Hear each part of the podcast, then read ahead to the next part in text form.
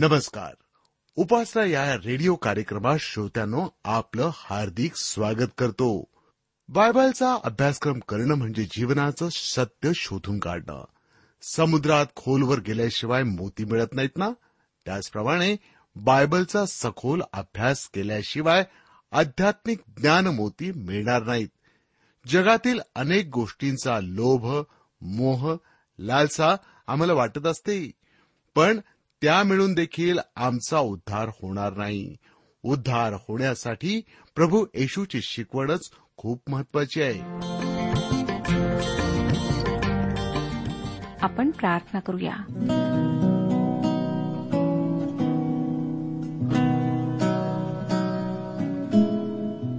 हे आमच्या प्रेमळ सर्वसमर्थ जिवंत परमेश्वर पित्या तू जो प्रेमळ आहेस दयाळू आहेस कनवाळू आहेस त्या तुझ्यासमोर आम्ही स्वतःला नम्र करीत आहोत. आम्हाला माहीत आहे प्रभू की तू न्यायी परमेश्वर आहेस आणि तुझ्या दृष्टीतून काहीच लपत नाही. आम्ही आज दिवसभरात काय केलेलं आहे तुला माहीत आहे. माझी तुझ्याजवळ प्रार्थना आहे की प्रत्येक व्यक्तीशी तू आज बोल. प्रत्येकाला जाणीव करून दे की ते कशा प्रकारचं जीवन जगत आहेत. आध्यात्मिक रूपाने त्यांची काय स्थिती आहे. आजचं वचन आम्हातील प्रत्येकाकरिता आशीर्वादाचं असं होऊ दे. जे आजारी आहेत प्रभू त्यांना स्पर्श कर. आरोग्य दे आणि हो दे की त्यांच्या जीवनाच्याद्वारे तुझंच गौरव व्हावं. त्यांनी उठून तुझी स्तुती करावी. प्रत्येकावर तू कृपादृष्टी कर. ही प्रार्थना तारणाऱ्या प्रभू यशू ख्रिस्ताच्या पवित्र आणि गोड नावात मागितली आहे म्हणून तो ऐक. आमेन. श्रोत्यानो आज आम्ही इतिहासाचे पहिले पुस्तक ह्याच्या बावीसाव्या अध्यायाला सुरुवात करीत आहोत. या अध्यायामध्ये दाविदाने मंदिराचे बांधकाम करण्यासाठी केलेली तयारी व संघटन ह्याविषयी आम्हाला पाहायला मिळणार आहे. या पुस्तकाच्या शेवटच्या अध्यापर्यंत आम्ही फक्त मंदिरासाठी करण्यात आलेले आयोजन सामुग्री जमवणे मंदिराविषयी दाविदाचा उत्साह ह्या गोष्टींविषयी विचार करणार आहोत. ह्या सर्व गोष्टी व्यतिरिक्तही देव त्याला ते मंदिर बांधू देणार नव्हता. मला आपणाला आठवण करू देऊ द्या की इतिहासाच्या पुस्तकात देवाचा दृष्टिकोन देण्यात आलेला आहे व त्याच्या दृष्टिकोनातून मंदिर दाविदाच्या मनात असलेला मंदिराचा बांधकाम प्रकल्प सर्वात महत्त्वाचा होता. आम्ही पाहिले की दाविदाचा घर बांधण्याचा प्रकल्प होता व त्याने एरुश्लेमेत अनेक घरे बांधलीत. तो शहर विकासाचा मोठा प्रकल्प होता. श्रोत्यानं जोपर्यंत एखाद्या व्यक्तीचे किंवा लोकांचे सर्वशक्तिमान देवाबरोबरचे संबंध योग्य होत नाहीत तोपर्यंत अशा प्रकारचे सर्व दुय्यम विषय दूर सारल्या गेले पाहिजेत. जेव्हा त्याच्याबरोबरचे संबंध सुरळीत होतात तेव्हा शहर विकासाचे कार्यक्रम महत्त्वाचे ठरतात. त्यानंतर दारिद्र्य निर्मूलनाचे कार्य व्यवस्थित होते. मला वाटतं दाविदाने देवाचा करार एरुश्लेमेत आणला त्यानंतर त्याने गरिबी हटावचा कार्यक्रम राबवला व त्याने लोकांना सर्व गोष्टींची तरतूद करून दिली. त्याने ही गोष्ट कराराचा कोश आणल्यानंतर केली कारण आध्यात्मिक जीवनातले त्याचे देवाबरोबरचे संबंध सुरळीत झाले. श्रोत्यानो आम्हाला सुद्धा आमच्या जीवनामध्ये प्रथम देवाबरोबरचे आमचे संबंध सुरळीत करायचे आहेत. नाहीतर बाकीच्या सर्व गोष्टी व्यर्थ आहेत. पुष्कदा लोक मंडळीमध्ये अनेक कार्यांमध्ये भाग घेतात फार व्यस्त राहतात. परंतु येशू ख्रिस्ताच्याद्वारे देवाशी जो संबंध स्थापित व्हायला पाहिजे तो मात्र स्थापित करून घेत नाहीत. पापांची क्षमा प्राप्त करून घेत नाहीत. आणि त्यांना वाटतं की अशा कार्यांच्याद्वारे आम्ही देवाचे फार मोठे कार्य करीत आहोत. परंतु लक्षात ठेवा की परमेश्वर अशा कार्यांच्याद्वारे अशा गोष्टींच्याद्वारे संतुष्ट होत नाही. त्याला प्रथम तुमचे जीवन हवे आहे. समर्पित जीवन हवे आहे. आणि समर्पित जीवन झाल्यानंतर मग तुम्ही परमेश्वराचे कार्य करावे अशी त्याची इच्छा आहे. बावीसावा अध्याय एक आणि दोन वशने सांगतात त्यासमयी दावीद म्हणाला परमेश्वर देवाचे मंदिर हेच आणि इस्रायलाचे होमबली अर्पण्याची वेदी हीच. इस्रायल देशात जे परदेशीय राहत होते त्यास एकत्र करण्याची दाविदाने आज्ञा केली आणि देवाचे मंदिर बांधण्यासाठी चिरे घडून तयार करण्यास पाथरवट लाविले. दाविदाने निश्चय केला की देवाचे मंदिर अर्नानाच्या खळ्यामध्येच बांधले पाहिजे. इस्राणी चौथं वचन. आणि दाविदाने दाराच्या कवाडांसाठी खिळे आणि सांध्यांसाठी पुष्कळ लोखंड अपरिमित पितळ व असंख्य गंधसरू ही जमा केली. सिदोन व सोर इथल्या लोकांनी गंधसरूची पुष्कळ लाकडे दाविदास आणून दिली. सिदोनी लोक अर्थातच सिदोनचे रहिवासी होते. आपण आधीच पाहिले की सोर व सिदोनचा राजा हिराम ह्याने मंदिराच्या बांधकामासाठी दगड व लाकूड पुरविले. पाचवं वचन पुढे सांगतं दावीद म्हणाला माझा पुत्र शलमोन तरुण व सुकुमार आहे.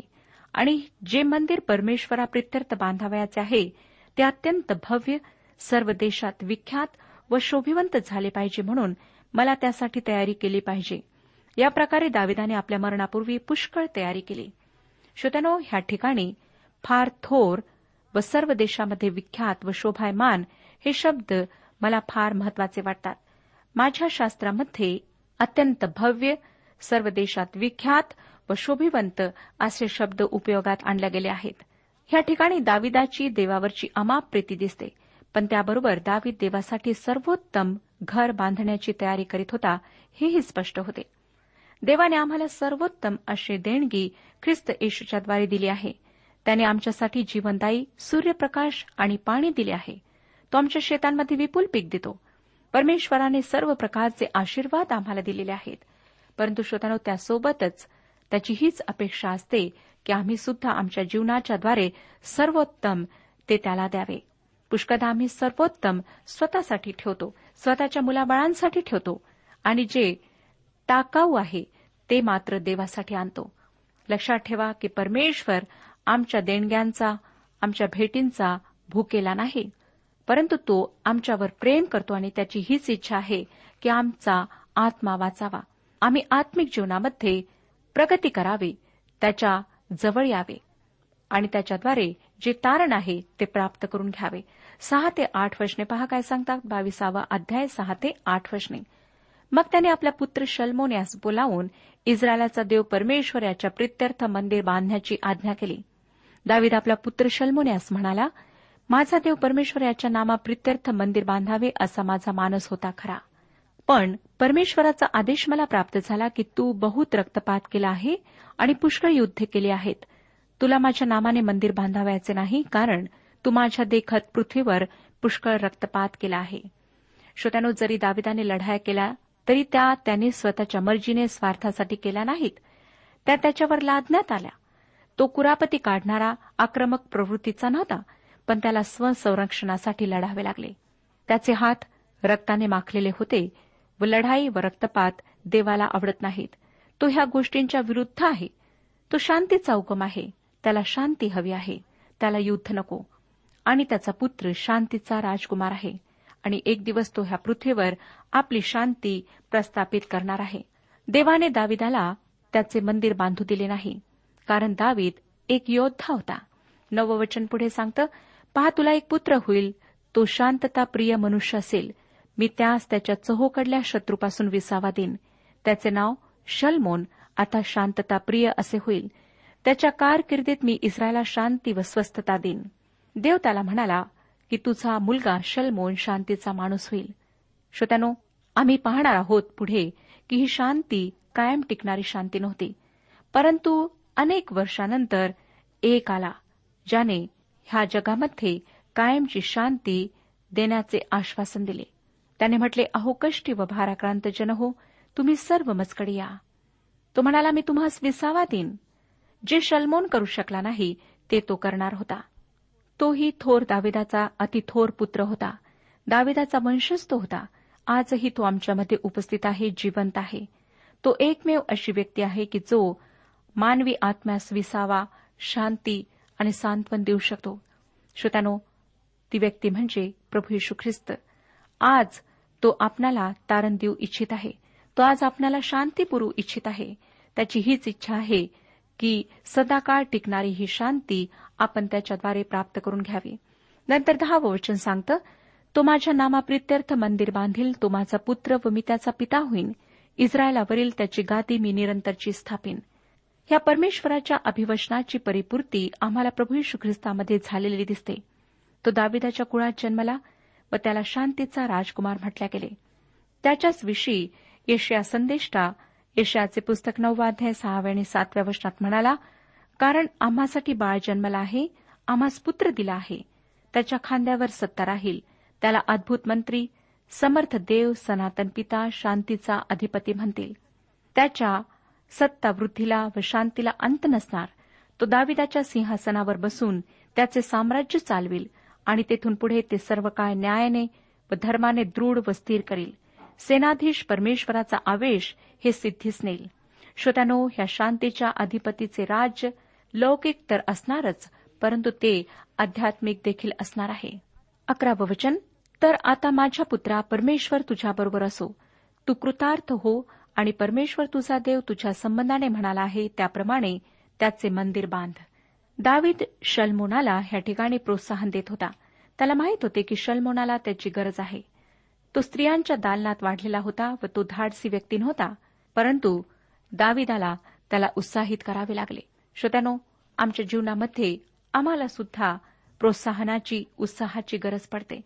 आणि अशावेळी प्रत्येक व्यक्तीचे कार्य आहे की आम्ही एकमेकांना प्रोत्साहित करावे. परमेश्वर आपल्या वचनाच्याद्वारे आम्हाला प्रोत्साहित करतो.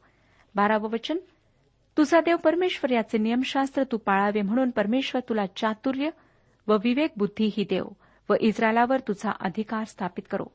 या ठिकाणी शलमोनाने देवाच्या मार्गात चालावे अशी दावीद त्याला विनंती करीत आहे. मला वाटतं दाविदाला शन्मोनातील काही उणीवा समजल्या असतील. मला खात्री वाटते की त्याची आई बैशेबा हिलाही त्याच्यातली उणीव समजली असेल आणि ही उणीव स्त्रियांच्या बाबतीत होती. आताच आपण जो भाग वाचला तो दाविदाचा शलमोनाला सल्ला होता. त्याच्या आईचा सल्ला तुम्हाला पाहिजे असेल तर तो नीतीसूत्राच्या शेवटच्या अध्यात आपणाला सापडेल. तेरावं वचन पुढे सांगतं परमेश्वराने मोशाला इस्रायला संबंधाने सांगितलेले नियम व निर्णय जर तू पाळीशील तर तू कृतार्थ होशील. दृढ हो हिंमतधर भिऊ नको कचरू नको. शलमोन निराश होईल हे दाविदाला माहीत होते. आणि म्हणूनच तो परमेश्वराच्या नामामध्ये त्याला उत्साहित करीत आहे. त्याला म्हणत आहे की तू कचरू नको भिऊ नको हिंमत धर. तू कृतार्थ होशील. दृढ हो. श्रोत्यानो अशा प्रकारे आमच्या लेकरांना आमच्या समाजातील तरुण लोकांना उत्साहित करण्याची आम्हाला आज गरज आहे. पुष्कदा आमचे तरुण लोक आमची लेकरे इतके निराश होऊन जातात हतोत्साहित होऊन जातात की त्यांना काहीच करण्याची इच्छा राहत नाही. परंतु जर आपण त्यांना उत्साहित करू त्यांना प्रोत्साहित करू तर नक्कीच ते आपल्या जीवनामध्ये चांगल्या गोष्टी करू शकतील. पुढे चौदावं वचन पहा. मी संकटात असताही परमेश्वराच्या मंदिराप्रित्यर्थ एक लक्ष किक्कार सोने व दहा लक्ष किक्कार चांदी सिद्ध केली आहे. पितळ व लोखंड ही तर अतिशयित आहेत. ती अपरिमित आहेत. लाकूड व चिरे ही मी तयार केली आहेत. तुलाही त्यात भर घालिता येईल मंदिराच्या बांधकामासाठी काही कमी पडू न देण्याची सूचना दावीत शल्मोनाला देत आहे. आणि त्यासाठी त्याला काही कमी पडणार नाही असेही तो सांगत आहे. त्याच्या सर्व कठीण दिवसांमध्ये कष्ट करून राज्य उभारत असताना देवाच्या मंदिरासाठी दाविदाने सामुग्री जमवली होती. श्रोत्यानो देवाने या गोष्टीची नोंद घेतली. दाविदाची इच्छा काय होती हे देवाने जाणले. म्हणूनच देवाने त्याला आपल्या मनासारखा मनुष्य असे म्हटले. देवाला नेमकी हीच गोष्ट हवी होती. सर्व गोष्टी सोडून आत्मिक मूल्यांना आत्मिक गोष्टींना सर्वोच्च महत्त्व देणे देव अपेक्षित आहे. देवाचे वचन आम्हाला रोमकरास पत्र आठवा अध्याय आणि सहाव्या वचनात सांगते कारण देह स्वभावाचे चिंतन हे मरण पण आत्म्याचे चिंतन हे जीवन व शांती आहे.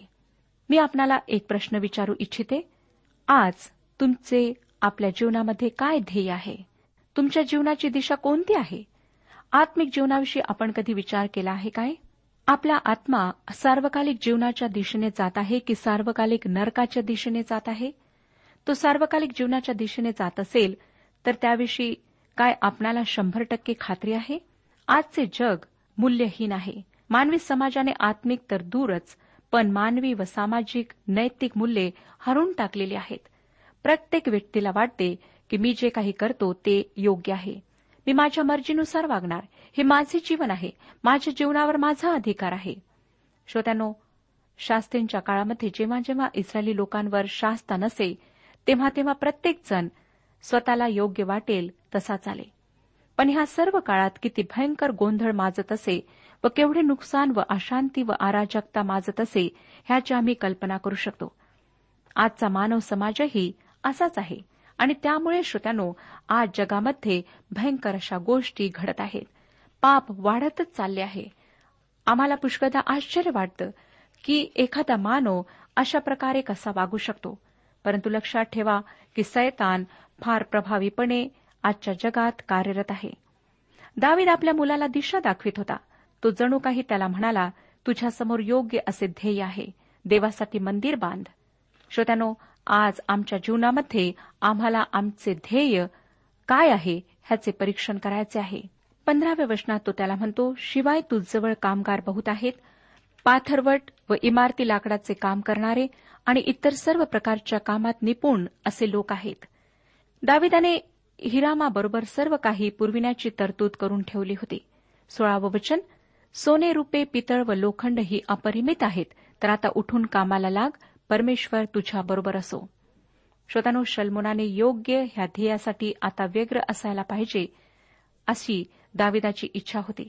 त्याने त्याच्यासाठी धावपळ करणे अपरिहार्य होते. सतरा ते एकोणीस वचने पुढे सांगतात दाविदाने इस्रायलाच्या सर्व सरदारास आज्ञा केली की माझा पुत्र शलमोन याला सहाय्य करा. तो म्हणाला तुमचा देव परमेश्वर तुमच्याबरोबर आहे नाही काय? त्याने तुम्हा चोहोकडे शांतता दिली आहे ना? त्याने देश देशचे लोक माझ्या हाती दिले आहेत आणि देश परमेश्वराच्या व त्याच्या लोकांच्या ताब्यात आला आहे. तर आता तुम्ही आपला देव परमेश्वर यास जीवेभावी शरण जा. उठा परमेश्वर देवाचे पवित्र स्थान बांधावयास लागा. परमेश्वराच्या नामाप्रित्यर्थ जे मंदिर बांधावयाचे आहे त्यात परमेश्वराच्या कराराचा कोष व देवाची पवित्र पात्रे ठेवावयाची आहेत. श्रोत्यानो इस्रायलाच्या पुढाऱ्यांनीही ह्या कार्यात सहभागी व्हावे याकरिता दावीद त्यांना आज्ञा करीत आहे. दावीद मंदिर बांधण्याची नुसती तयारी करून शांत बसला नाही तर त्याने त्या मंदिराच्या बांधकामासाठी लागणारे मनुष्यबळही उभे केले. आपल्यापैकी काही जण मंडळीचे पदाधिकारी असतील काही जगिक क्षेत्रांमध्ये मोठ्या पदावर असतील त्या तुम्ही आतापर्यंत देवाच्या कार्यासाठी कधी आपल्या अधिकाराचा उपयोग केला आहे काय? देवाने त्याच्या गौरवासाठी तुम्हाला मोठी व अधिकाराची जागा दिलेली आहे. ह्याची आपणाला जाणीव आहे काय? या जागेच्या जबाबदारीविषयी तो तुम्हाला एक दिवस प्रश्न विचारणार आहे. तेव्हा त्याला योग्य ते उत्तर देण्याची आपली तयारी आहे काय? तुम्ही आपल्या हाताखालच्या लोकांसमोर तरुण व कुमार वैन मुलामुलींसमोर समाजासमोर आदर्श ख्रिस्ती जीवन जगत आहात काय? काय? त्यांच्यासाठी दाविदाप्रमाणे योग्य ध्येय सादर करता काय? श्रोत्यानो स्वतःच्या जीवनाचं परीक्षण करा. आता आपण तेविसाव्या अध्यायाकडे वळत आहोत. आम्ही दाविदाने मंदिराच्या बांधकामासाठी केलेली तयारी पाहिली. हा मंदिराविषयीचा वृत्तांत अजून संपलेला नाही हे लक्षात घ्या.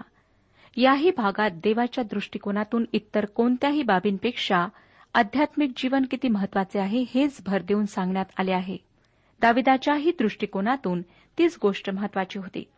आणि त्याने जी मंदिराविषयी व्यवस्था लावली त्यावरून ह्याचा देवाच्या उपासनेविषयीचा आवेश व उत्साह त्याच्या मनात किती होता हे दिसून येते.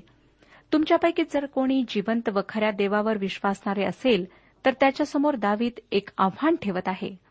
तुमच्या जीवनात देवाला प्राधान्य आहे काय? त्याच्याजवळ जाण्याविषयी तुम्हाला उत्साह वाटतो काय? त्याच्याबरोबर असलेल्या तुमच्या नात्याविषयी तुम्हाला आनंद वाटतो काय? त्याच्यासाठी काही करावे अशी तुम्हाला इच्छा होते काय? तुमच्या जीवनासाठी तो तुम्हाला उद्देश व दिशा देतो काय? त्याला ओळखून त्याची सेवा करण्याची आज तुमची इच्छा आहे काय? श्रोत्यानो मी माझ्या वैयक्तिक अनुभवावरून व इतर विश्वासणाऱ्या व्यक्तींच्या अनुभवावरून विशेष म्हणजे देवाच्या वचनाच्या आधाराने हेच सांगू शकते की खऱ्या व जिवंत देवाला ओळखण्याशिवाय दुसरा कोणताही आनंद ह्या जगात नाही. त्याची सेवा करण्याशिवाय दुसरी कोणतीही गोष्ट मनाला सेवेचे समाधान देऊ शकत नाही. ज्या निर्माणकर्त्याने मला व तुम्हाला निर्माण केले त्याच्या सहवासात राहण्याशिवाय दुसरे कोणतेही सुख ह्या जगात नाही. दुर्दैवाने आमच्यामधील सर्व कार्यक्रम एक विधी होऊन बसलेले आहेत. त्यामध्ये काही विशेष अशी कृती नाही उत्साह नाही. कंटाळवाणे विधी आनंदाचा अभाव आज आमच्यामध्ये आढळतो. ह्याचे कारण असे श्रोतानो की आम्ही आमच्या देवाला ओळखत नाही व ओळखले तरी आम्ही इतके आळशी आहोत की त्याच्यासाठी काही करावे असे आम्हाला वाटत नाही. दावीद मात्र देवासाठी सतत कार्यरत होता. त्याने देवाच्या गोष्टी आध्यात्मिक गोष्टी सर्वात महत्त्वाच्या मानल्यात व त्या प्राधान्य असलेल्या गोष्टींसाठी त्याने स्वतःची शक्ती व अधिकारपणास लावला. त्याने त्याच्या मुलाला मंदिर बांधण्यासाठी उत्साहित केले. तेविसावा अध्याय पहिलं वचन सांगतं दावीद आता वृद्ध व वयातीत झाला होता म्हणून त्याने आपला पुत्र शलमोन यास इस्रायलावर राजा नेमिले. श्रोत्यानो आपल्यापैकी कोणी विचारेल की दावीद कशामुळे मरण पावला? श्रोत्यानो त्याचे आयुष्याचे दिवस पूर्ण झाले होते म्हणून तो मरण पावला. मला वाटतं की मृत्यू तर आम्हा सर्वांसाठी अटळ आहे. तो कधी ना कधी तर येणारच. ह्याविषयी वाद नाही. पण आमच्या आयुष्याचे दिवस आज पूर्ण होतील की आणखीन काही दिवसांनी किंवा वर्षांनी पूर्ण होतील हे कोणालाच सांगता येत नाही. कदाचित आमच्यापैकी काही जणांच्या दारात आजच मृत्यू हजर होईल. पण प्रश्न हा आहे की त्या अटळ मृत्यूला आम्ही कशा प्रकारे सामोरे जातो? श्रोत्यानो आज आपल्या जीवनामध्ये पहा की आपण कशा प्रकारचे आध्यात्मिक जीवन जगत आहात? दोन आणि तीन वशने सांगतात त्याने इस्रायलाचे सर्व सरदार याजक व लेवी यास एकवट केले. तीस वर्षांचे व त्याहून अधिक वयाचे जितके लेवी होते त्यांची गणती केली त्यांची शिरगणती केली ते अडतीस हजार भरले. जेव्हा मिस्रातून बाहेर आल्यावर लेवींची गणना करण्यात आली तेव्हा ते केवळ आठ हजार होते. आता ते अडतीस हजार झाले होते. देवाने सांगितल्याप्रमाणे त्यांची संख्या वाढली. श्रोत्यानो दाविदाने मंदिराच्या बांधकामासाठी फक्त साधन सामग्रीच जमवली नाही तर त्याने देवाच्या सेवेसाठी लेव्यांनाही एकत्रित केले. चार आणि पाच वचने त्यातले चोवीस हजार परमेश्वराच्या मंदिराच्या कामाची देखरेख करण्यास नेमिले. सहा हजार अंमलदार व न्यायाधीश होते. चार हजार द्वारपाळ होते. आणि परमेश्वराची स्तोत्रे म्हणणाऱ्यांसाठी दाविदाने जी वाद्य केली होती त्यावर परमेश्वराचे स्तवन करण्यासाठी चार हजार मनुष्य नेमिली. दाविदाने संगीतावर भर दिला. जरा कल्पना करा की चार हजार लेवी संगीताद्वारे देवाची स्तुती करीत असत. श्रोतानो आपणाला आठवत असेल की लेवी निवास मंडपामध्ये देवाची सेवा करीत. अरुणाचे कुळ याजकीय काम करीत असे व लेवीच्या तीन कुटुंबांना त्यांची कामे सोपून देण्यात आली होती. सहावं वचन पुढे सांगतं लेवीचे पुत्र गेरशोन कहात व मरारी यांच्या कुळाप्रमाणे दाविदाने त्यांचे वर्ग केले होते. निवास मंडपाची काळजी घेण्याविषयी गेरशोनी व कहाती मरारी या सर्वांना विशिष्ट कर्तव्य देण्यात आली होती. इस्रायली लोक मिस्रातून बाहेर पडल्यानंतर म्हणजे वचनदत्त देशात जाण्यापूर्वी रानामध्ये ह्या तिघांनाही निवास मंडप हलविण्याची जबाबदारी देण्यात आली होती. गेरशोनी मंडपाचे पडदे व कनाथी वाहत कहाती लाकडे सामान वाहत असत तर मरारी खांब व फळ्या वाहत असत. आम्ही गणनेच्या पुस्तकात पाहिले की रोज सकाळी निवास मंडप घालायचा व संध्याकाळी काढून घ्यायचा ही फारच मोठी जबाबदारी होती. आता रानामधील प्रवासामध्ये निवास मंडप वाहण्याची लेव्यांची जबाबदारी संपली होती. आता देवाविषयी त्यांना दुसरी सेवा देण्यात आली. लेव्यांना नवीन सेवा देण्यात आली. कराराच्या कोशाच्या कड्या काढून टाकण्यात आल्या व तो आता पुन्हा जागेवरून हलवल्या जाणार नव्हता. तो आता एरुश्लेमेत अर्नानाच्या खड्यामध्ये कायमकरिता राहणार होता. दाविदाने ती जागा खरेदी केली व त्या ठिकाणी देवाचे मंदिर उभारल्या जाणार होते. आणि त्या मंदिरात लेव्यांसाठी पुष्कळ कामे होती. म्हणून चिठ्ठ्या टाकून दाविदाने त्यांना पाळीपाळीने काम सोपून दिले. एका काल मर्यादेत ते सेवा करतील व मग सेवा निवृत्त होतील असे त्याने नेमून दिले. अशा प्रकारे श्रोत्यानो दाविदाने मंदिरातील सेवेचे आयोजन केले. आम्हाला पुढील वचनांमध्ये बऱ्याच गोष्टी वाचायला मिळतात. परंतु शेवटच्या काही गोष्टी मी आपणाला सांगू इच्छिते. सव्वीसपासून पुढची वचने सांगतात निवास मंडप व त्यामधील सेवेची उपकरणे ही लेव्यास पुन्हा वाहून न्यावयाची जरूर पडणार नाही. दाविदाच्या शेवटल्या आज्ञेवरून वीस वर्षाच्या व त्याहून अधिक वयाच्या लेव्यांची गणती झाली. आरोन वंशजांच्या हाताखाली परमेश्वराच्या मंदिराची अंगणे व कोठड्या या सेवा करणे व सर्व पवित्र वस्तू शुद्ध राखणे हे देवाच्या मंदिरातील सेवेसंबंधाचे सर्व काम त्यांच्याकडे होते. समर्पित भाकर अन्नबलीसाठीचं पीठ बेखमीर पापड तव्यावर भाजलेले अथवा मळलेले सर्व काही सिद्ध करण्याचे व सर्व प्रकारचे तोलमाप करण्याचे काम त्याचकडे होते.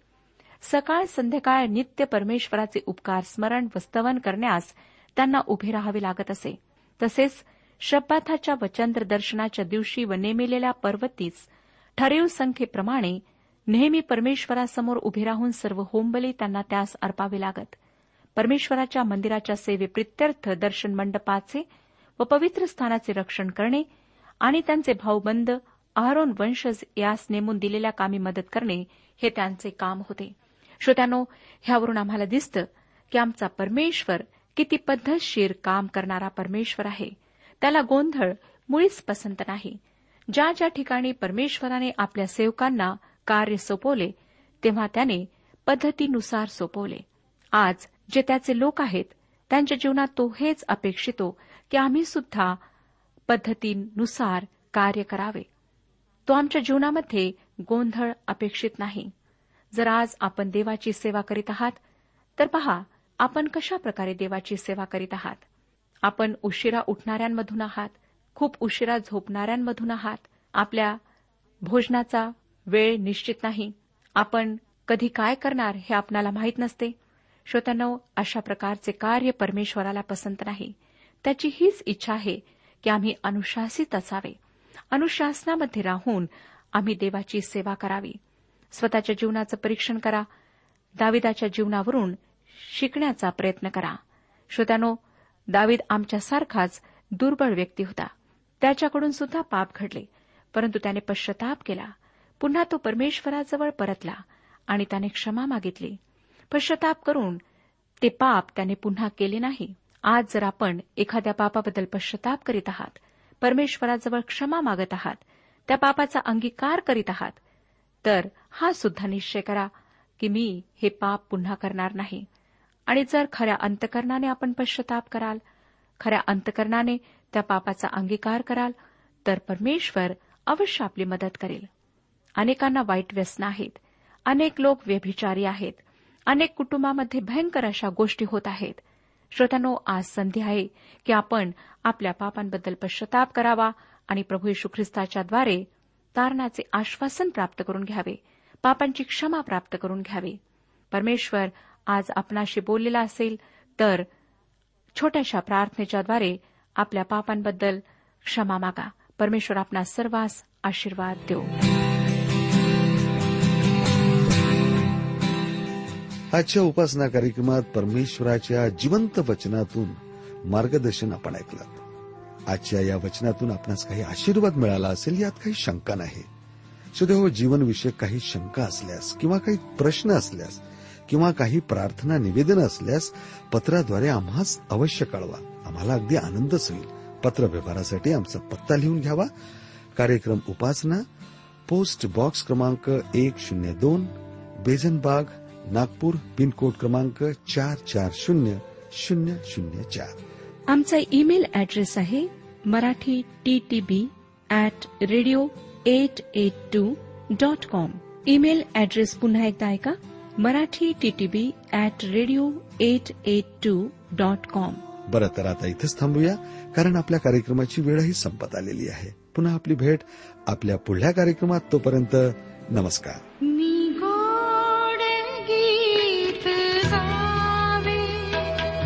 देवा